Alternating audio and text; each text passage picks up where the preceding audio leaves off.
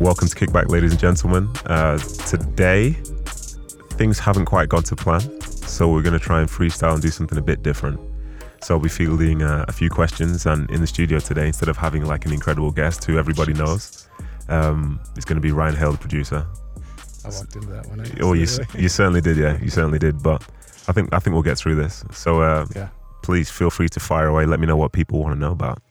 All right, yeah, we opened it up to the social media on Real Salt Lake social media and want to know who's who's got some questions for uh, for our, our center back here. Yeah, and, and the internet didn't break Um, like I thought it would do. but, it's starting. I mean, there's uh, definitely been some tremors here. We got a couple big questions coming. in. oh, let's So- go, let's go. Are you ready? Oh, let's do this. I'm gonna I'm gonna throw a couple of these these big ones at you here. Go on. You got a responder, Corey Baird, 23. Corey Baird, 23. Do I know Corey Baird, 23?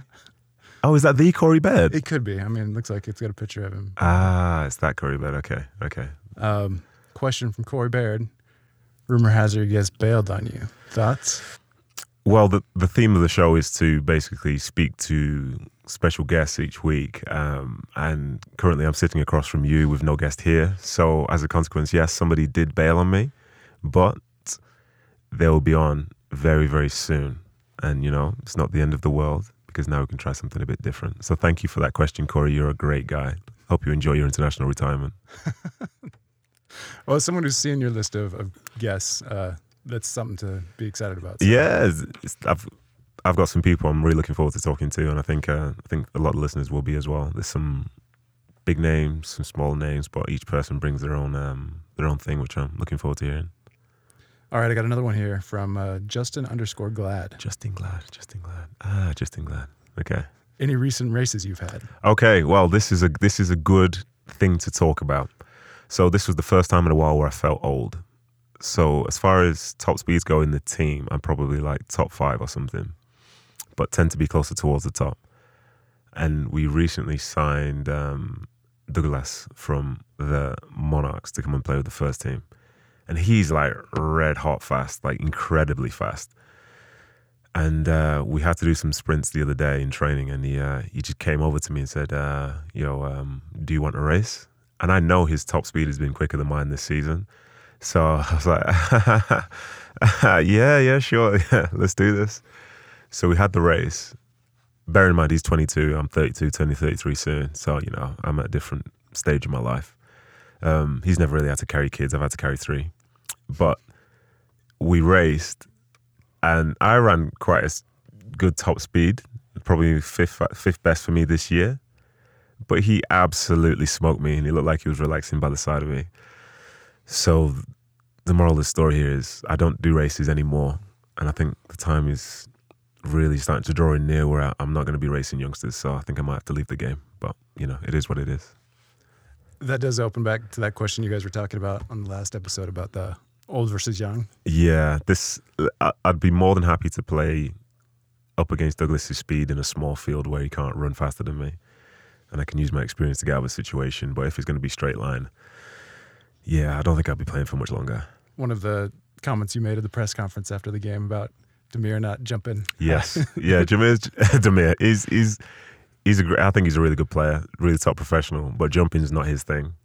I think the fact that he's six foot two gives him a strong advantage, and his desire to score goals means that he will score goals, especially with his head. But yeah, I've seen people who can jump out of a gym; they can never get their head to a ball.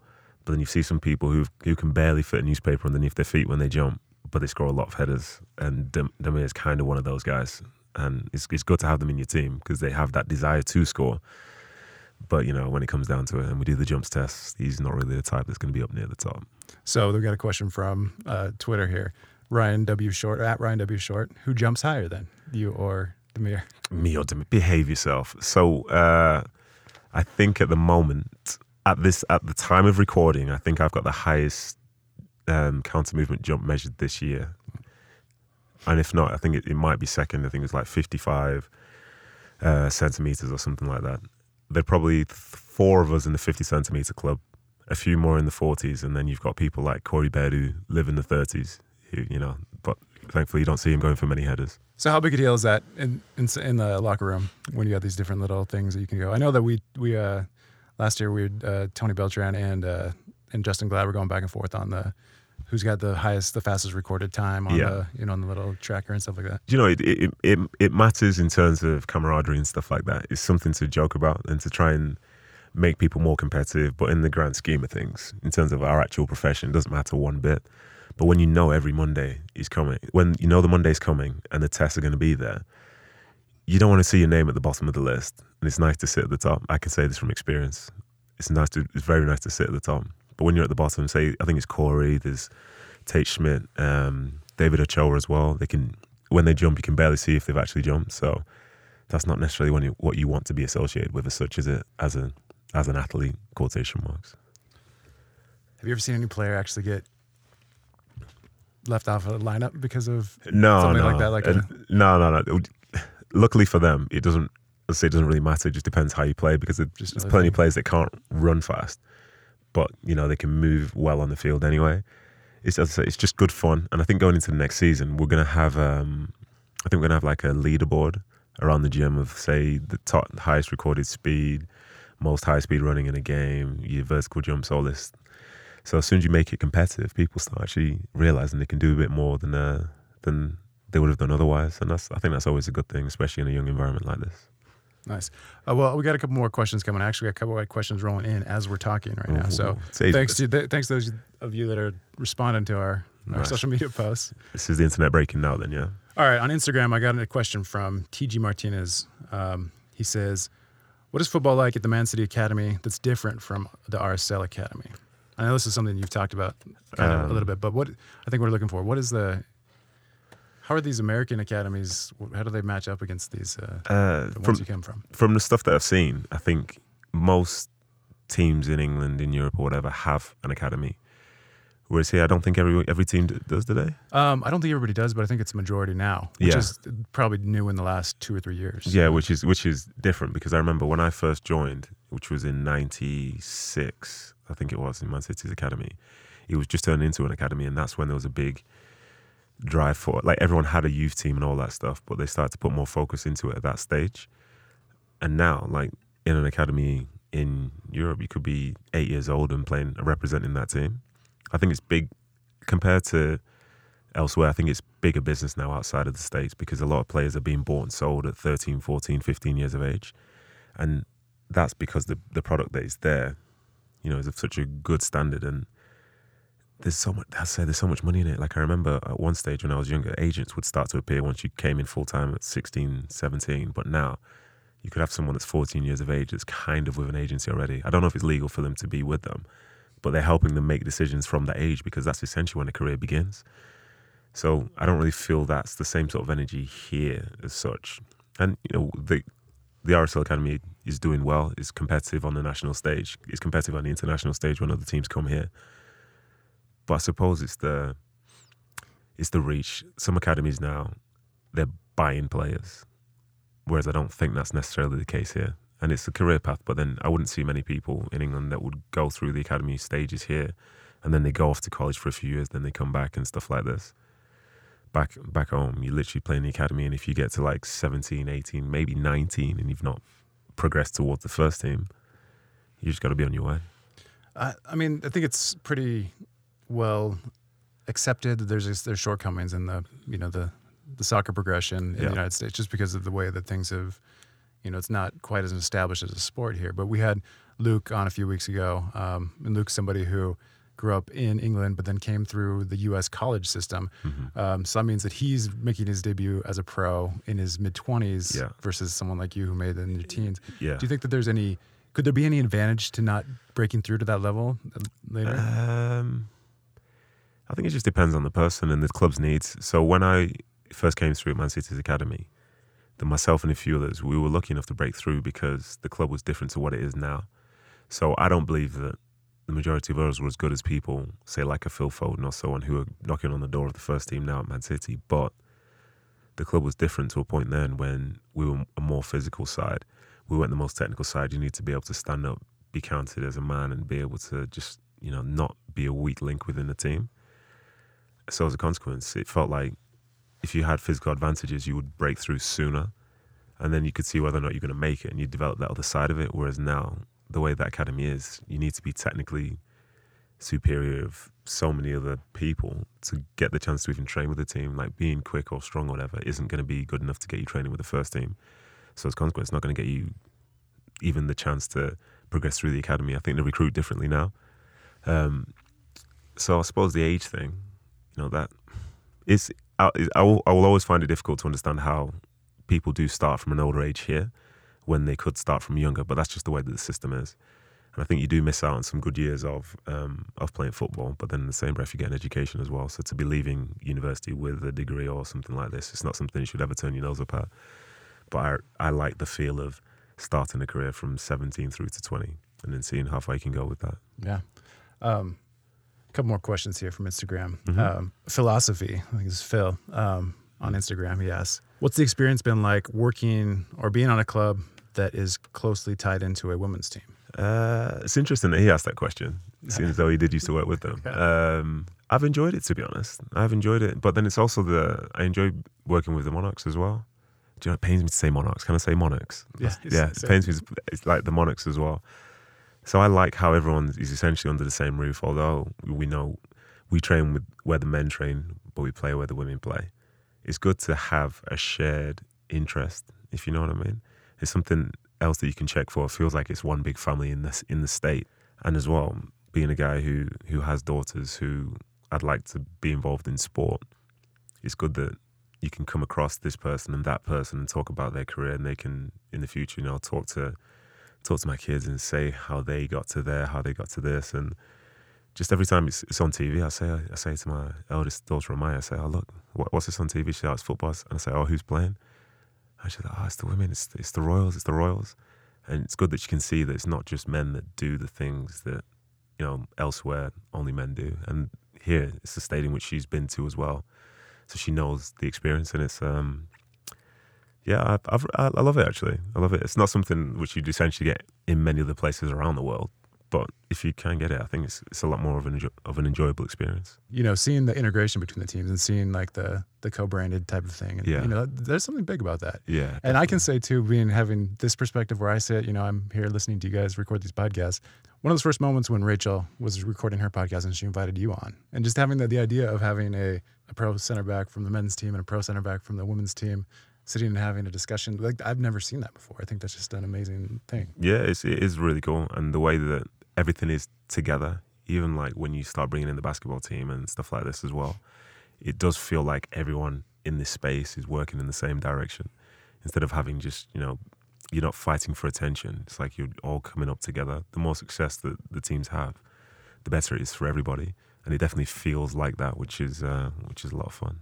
All right, so let's uh let's go. A couple of there's a lot of questions coming about music. I hope you're ready for. Yeah, let's let's fire away. Fire Um, away. I couldn't help but notice uh, both the songs that you mentioned on the, your podcast uh, this last week we were playing during warm-ups. Oh, were they? Yeah. That's interesting. So, uh, so you think know, I've been brainwashed? Is I, that what you're I don't know if you've been brainwashed or if, if you're starting to brainwash our, our DJs up there spinning. Well, the more people that listen, the better it is, eh? The more people, yeah. um, so, a question here from Facebook. Um, they said they want to know where your, your pregame playlist is, but give me give me a couple of songs that hit. Like let's let's uh, let's kind of flush this out there. Let's give three or four songs that go that are going to be on your playlist in Minnesota this weekend. Ah, okay. So it's a tricky one for me because I do love my music, but I'm in a very awkward situation with that where I'm more social than someone who tries to just take the energy for themselves. So I would listen to music. I've got lots of music that I'd like to listen to. But every time I sit in the locker room with my headphones on, people are like, oh, what's wrong? Is he okay? Is he okay? And like, I, I'm usually hosting quite a few conversations, as in holding, sorry, holding quite a few conversations throughout the build up to a game. So if I if I step away from that, it's a different type of energy. So um, at the moment, there's a guy called Conway who I, he just released an album I think yesterday, which I'm listening to. Uh, and I have a playlist which I just made for an old teammate called Junior Hoilett, Canadian International, um, which is a lot of the stuff which we've been listening to throughout this year, which you might have heard from like Dreamville to, you know, for example, the new Kano album uh, is, an, is a UK artist, and I think he's probably top five UK artists of all time for that genre. So I've been listening to him quite a lot because as I get older, or as I've gotten older, I've started to listen to slightly more grown music. Like I like the younger stuff, where it's you know you're not really caring about the lyricism and it's the beat that's nice and all this stuff, but all that stuff sounds great in a nightclub, but when you're like 32 years of age with three kids, you don't really find find the opportunity to hear that very often. So I kind of like to hear what sounds good in my headphones as I'm laying on my sofa, drinking, um, you know, hot chocolate or something like that. Um, so I got a question here from from Everett from Provo. Um, you talk about some of your interests from UK in the UK music, but has being in America influenced your taste in American music? Um, I don't think it has overall because I did like to do my research anyway. Like if it, if the genre is hip hop, I listen to hip hop from everywhere around the world. Not necessarily just like if I was in England, I wouldn't solely listen to English hip hop. Like as I say, the spread is there. The only thing that's different really is the fact that it's like you can't escape it here. They don't really play stuff from the UK as much, but most of the stuff that gets played I know about anyway. I think the biggest change really has been um, to have it because of having a slightly more uh, Latin um, what's the word? A Latin feel in, in, the locker room. So they play a lot of music which I wouldn't have chosen to listen to. Uh, I couldn't name you all the artists and all that stuff, but you know, you know the sound I'm talking about. It's not reggaeton, but it's a certain sound that's like similar to that, if you know what I mean. And that's hearing that more. That's influenced me to listen to that a bit more. But overall, no, I don't think I don't think it's influenced it. My, I like still like what I like, but I just happen to hear a lot more of it now. So you'd be spinning Taylor Swift no matter where you were. Listen, Taylor Swift is going to be with me to the bitter end. All right, let me see. Taylor I got Swift, cheeky For the record, Taylor Swift is my guilty pleasure. It's not my actual. She's not my actual pleasure. Pleasure. No, you know, like if she plays, uh, I'll be like, well, you know, it's Taylor Swift. That's fine. That's fine. But I'm not necessarily going to be searching through my iTunes library for it. yeah, sure. All right, I got another one coming in on Instagram from Mark Mullen W. How do players deal with retirement? That is a very, very good question, and I think it's pretty much on a case to case basis. So I was, for me personally, I was lucky enough to be in a locker room full of older players when I was first coming through, and that was pretty much the case until I was maybe like 25. Uh, no, no, until I was like 27, say. So I was always listening to the conversations that people were having about the end and preparing for it and so on. So I always felt like I had the edge in that way in terms of preparing for it. Whereas for most players, you never really see the end coming you never know how long your career is exactly going to last for. You never know when your biggest contract's going to be. You never know how long you're going to be staying at football club for because you're always just say one bad moment away from losing everything. So for me, I, as I say, I I started planning for it from 25, which seems really young, but being 32, about to, to turn 33, I feel it's really beneficial because I know that any moment now I could stop and I could and I've got the things in order to help me live the rest of my life because a, a career is great, but if you live to even just be an average age, that's a lot of years still to come, which you have to prepare for. And the money's not going to be the same. The schedule's not going to be the same. Like the real world and the football world couldn't be any further apart sometimes. But I was lucky enough, as I say, to be surrounded by people who were preparing for that. So to take in bits of knowledge from them and to understand how they felt at that age was great. But then in the same breath, I've had some people who, by the time they get to 30, 31, They've never invested in anything. They've never saved any money. They've spent all their money, and that's fine. You know, each their own. That's fine. But then the money that they're spending, it's getting them used to a lifestyle in which they're making X amount of money per week, per month, per year. And there aren't many jobs in the real world which would be accessible to people like that from when they stop. So when all of a sudden things do stop, like what do they do next? Like I think the uh, I think they say the, the divorce rate with footballers is at its highest in the first year or six months to a year after they retire because things suddenly change. The lifestyle has to change and all this stuff. And it's, it's, it's hard. As I say, I feel, feel like I'm prepared for it, but I don't think a lot of people are. And I think it's more so because the game um, here, not as much. But back in England, from a very young age, all you ever seem to be all you ever seem to be taught to do is how to be a professional, which is great for while you're playing. But then as soon as you retire and you have to step away and enter the real world, you don't really have a lot of real world experience. And I think that's probably one of the biggest stumbling blocks for people, which is why some people will never leave the game. They'll go from being a player to a coach to a kit man to being security. It's like they can't escape the game. For as much as they love it, you know, they love it because they don't know anything else and they fear everything else. And that's, you know, that's a tough place to be. So you've talked on this with uh, with your guests about you want to be the guy that helps, yeah. you know, the younger players and just in the locker room, that kind of stuff. Who are some of the guys that you look to that say, hey, did this, they, they retired with class. They retired and they didn't, you know, those things didn't happen. They had, yeah. they had planned for it and they were in a good place. Who do you look to for that example? Um, so from when I was younger, you know, I did have a few of the older generation who struggled in transition to begin with. Some people turning towards like drink and so on. But then as time passed, I think the best example really would be someone like a Jermaine Jenas, who's a who was a very, very good player. And his career finished, I think he might have been 31 when he finished. But now he's he feels like he's bigger now in the world of media than he was as a player. He's doing all the big national um, sports shows. He's doing documentaries. He's doing this. He's doing that, and he was ready for it. I, I see him, and because I, I, would I would like to enter that sort of media world when I'm done, but to look at him and to look at how successful he has been, and he's worked hard to get there.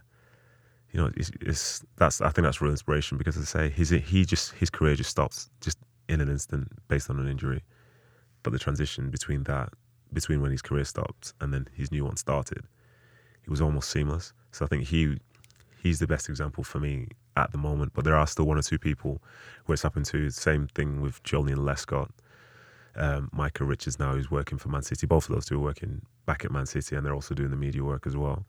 And you know they they're showing that there is more to come. Obviously, it helps to have good relationships, but you know they're not struggling. They're not desperate to find something that wouldn't necessarily suit them. They've thought it through, and they've now fallen into places which they've probably been preparing for for a year, two years anyway.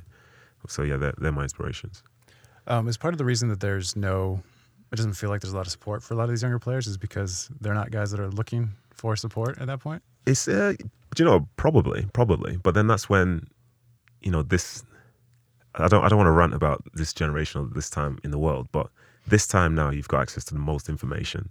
You can, we could, we could make a call right now and just speak to a million people on the other side of the world. Like that stuff's easy now yet still a lot of people still believe that they know all the answers in their own little environment.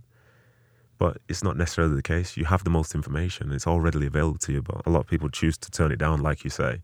But then I think those people in the game in sport, in sport, you know, they exist in real in just regular life as well. So it's not necessarily something that's specific to sport. People like that just exist, and you can't necessarily demand that everybody think the same way because that would never work. Some people are just more clued into what life is, whereas others are more clued into what sport is. But I think the real skill is being able to manage manage both, and as a consequence, live a life which you want to live instead of one which you have to live based on the bills and the people that come knocking at your door. Yeah, interesting. So let me take it this way. There's a there's been several on on all of our different outlets. There's been a lot of questions going this, and, and this is a heavy topic I'm going to get into here. But um, nothing too heavy here. Let's go.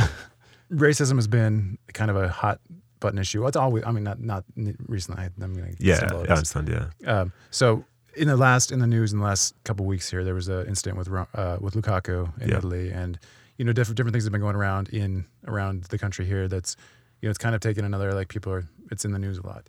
It's a good way to ask this question. How does, how do, you know there is no good way to ask the question, but I know exactly what you're talking about. So it's it's a good setup for the topic, and I have lots of different ideas and feels about the topic, but unfortunately, like change isn't going to come fast.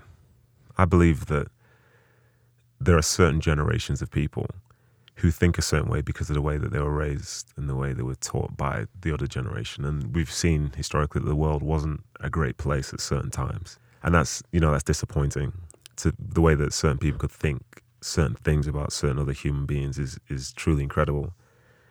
But then you fast forward to today, and for as much as you have um, some people who still think that way, it feels like there are there are also more people who think the exact opposite way.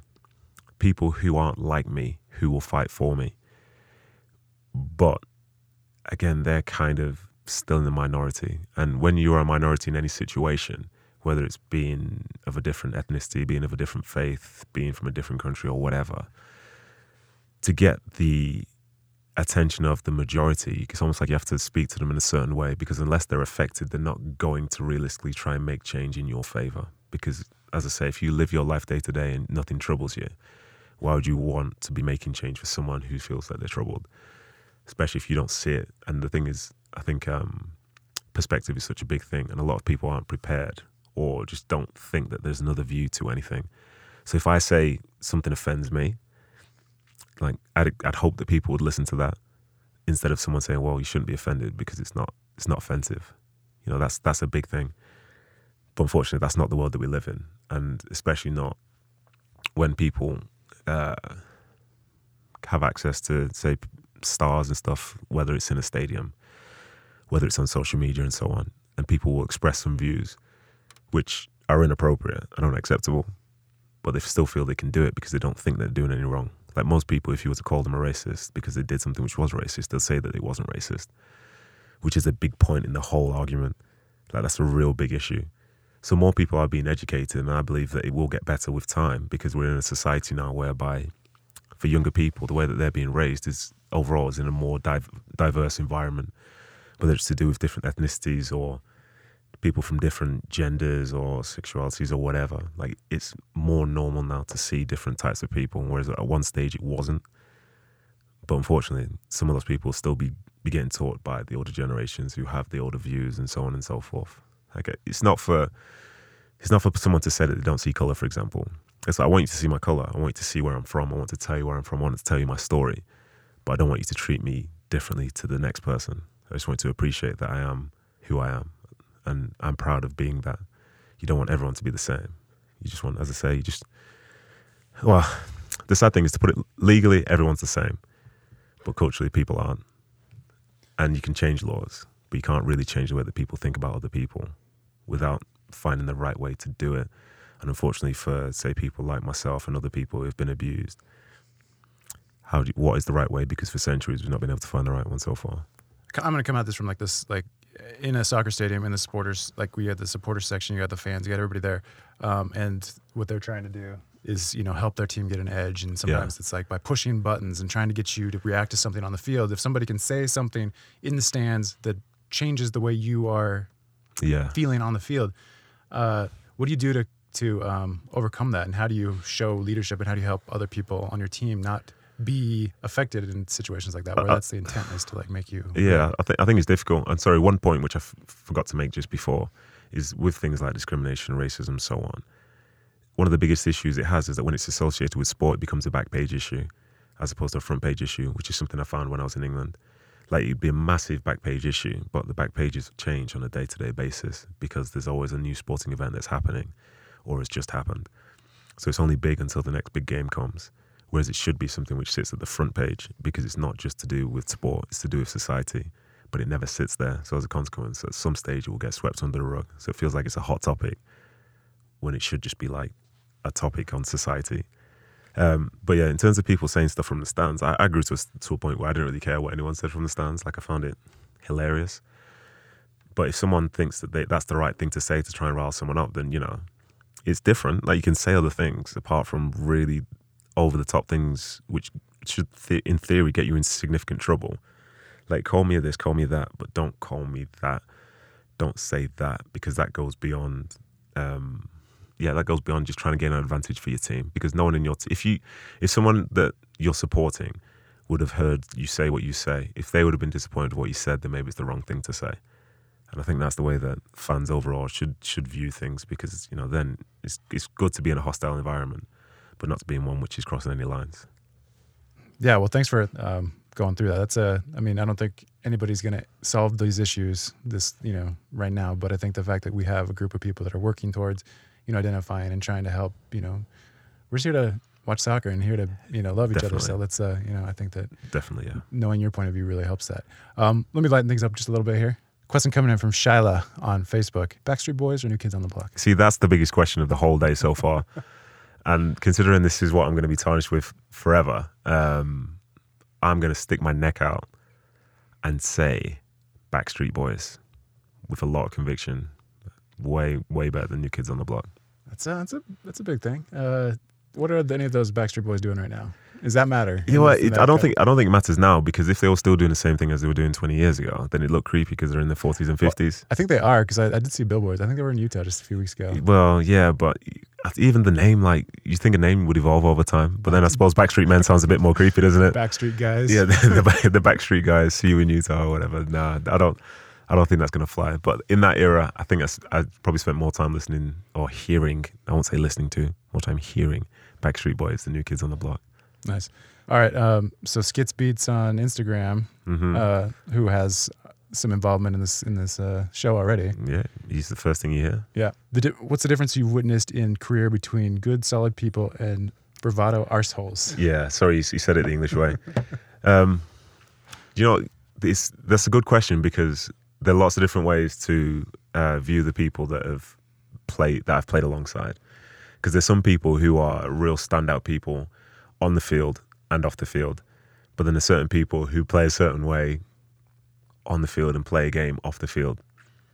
But I probably have a core group of maybe 15 to 30 people who I've played with across the years who are like the type of people who exist outside of the football world because they're real, legit, hardworking, nice, normal people. And that's something that I aspire to be or something that I try to be. Whereas there are other people who, every time they wake up, they're not prepared to like listen to anyone unless somebody's telling them how great they are. Even though realistically, the game, the game of football will always continue, whether you're in it or not. Like even some of the icons of the 90s and 2000s, like Gerrards and Lampards and so on, they were like the best players England ever seen. But then as soon as they both retired, the team still carried on just fine and they went on to win other things, which is crazy because at the time when they're playing, they feel like there's nothing bigger than them. And I'm not saying I'm not talking about their personalities. I'm just talking about their status within the game. So other people who then come in who aren't as good as them, who say, "Oh, I'm this, I'm that," like you're not this, you're not that and then the, a lot of quite selfish. It can be a very, very selfish industry from the point where, say, certain people might be getting bullied in a locker room to, you know, people will literally throw the next person under the bus just to make sure that they get to where they need to get to. I've seen loads of those people across the years, and they're absolute agony to play with. But the strength is in knowing that that's what they are and never really getting too sucked in by it. But yeah, there's, I'd probably say overall now, there are more good people, especially here. There's loads of great people here. Um, but certain places I played, by the time I'd left, by the time I was leaving England, there were probably like two or three people who were like only in it for themselves. But then there are other people who are obviously looking after themselves, but would also look after you in the locker room as well if you were a good guy. And I think the game over time has started to fill more with good guys, which is always a good thing. That's good to hear. Um, we'll get lots of more questions here. Maybe we can save these for another episode. Yeah, sounds good to me. Sounds good to me. Yeah. Um, I think the response was great. I, um, you know, you got some fans here. They really want to know, pick your brain. So yeah, yeah. Well, this obviously I guess didn't quite make it on today, but this is this has been fun, and I think if people like it, then uh, then let us know it. Well, let me let me ask you one just before we go this, just because this is something that came up. I remember when uh, uh, one of the reactions to this podcast is like, "There's an active player doing a podcast." Mm-hmm. You know, what is it? Why is this something that you want to do? And, and how is this like? How is this panning out? We've been doing this for a couple months now. How, how, it's you know for me, it's been a, it's been a lot of fun. Um, really thinking about the guests that I would like to speak to and the guests that I think people would enjoy listening to. I could I could in theory pick out just all the big names and all this stuff, big names here in Salt Lake, big names elsewhere and so on. And it could, you know, gain traction and just be big. But I want to have conversations with people and learn something. Or just you know, just have fun. Have fun with it. And as I say, as I said before, I would like to be working in media when I'm finished playing. So it's a good opportunity for me to try and gain some of the skills required to do what I'd like to do going forward. But yeah, it's the the beauty of I suppose having a podcast is like you you have a platform, so you can try and affect change with certain things, or just try and give something which is different. Because for my whole career, I've always felt that some of the best stuff you might be able to get from people would be, say, if you mic someone up in training, because you can actually see what training is like and hear what people are saying because the game viewed from the stands or as training session viewed from the stands is different to when you can kind of feel like you're down there as well and hearing the little things. It's the little nuances in life that make the biggest yeah. difference. You know what I mean? Oh yeah. Um, and I'd like I'd always thought that if you could see some of the people that I've played with and you could see them for what they are, I think people would like them a whole lot more than say the type of person who's only out on the field and the one who scores 50 goals a season. You know, it's great to be the hero, but they might have no personality whatsoever not I'm not saying that that's what's happened in my career or, or anything, but some of the biggest personalities aren't necessarily some of the biggest stars. But once you have a microphone and a platform, you can see who's who, and you can see people for really what they are. And I think the way that the podcast have gone, has gone, people have been really honest, and as a consequence, you know, you can see what someone is. I don't want this to be like an interview where you know nothing really gets said, even though you could be talking for thirty minutes. I'd rather people just feel comfortable enough to talk about things as if they're just talking to me and they're talking to people that they know instead of always worrying about, well, is this going to go out and is this going to get me in trouble? Well, no, there's no trouble here. It's just good times. Well, I'm glad you decided to do this. It's been a lot of fun. No, thank you. Thank you for giving me the opportunity. So, because I've been getting pressed about music, like really, really pressed, because I always say like this is a music podcast, but we don't really talk about music, and nor do I name any songs. Uh, I'm going to have to throw some songs out there now. Actually, I tell a lie. I won't throw some songs out. I'll throw an album out there. And the album which I'm currently listening to, which is a bit off the beaten track, is by Earthgang, and it's called Mirrorland. Give that a listen. Let me know what you think. Send a voice memo to digital at rsl.com and just reach out to Real Salt Lake on all major social media platforms. And with that, um, thank you very much for listening. Thank you, producer Ryan, for stepping up to the microphone. I think you need to do a bit more work, but you know, you might be back again. Who knows? Wow. Thank you very much. Thanks, Until next time. It was a lot of fun.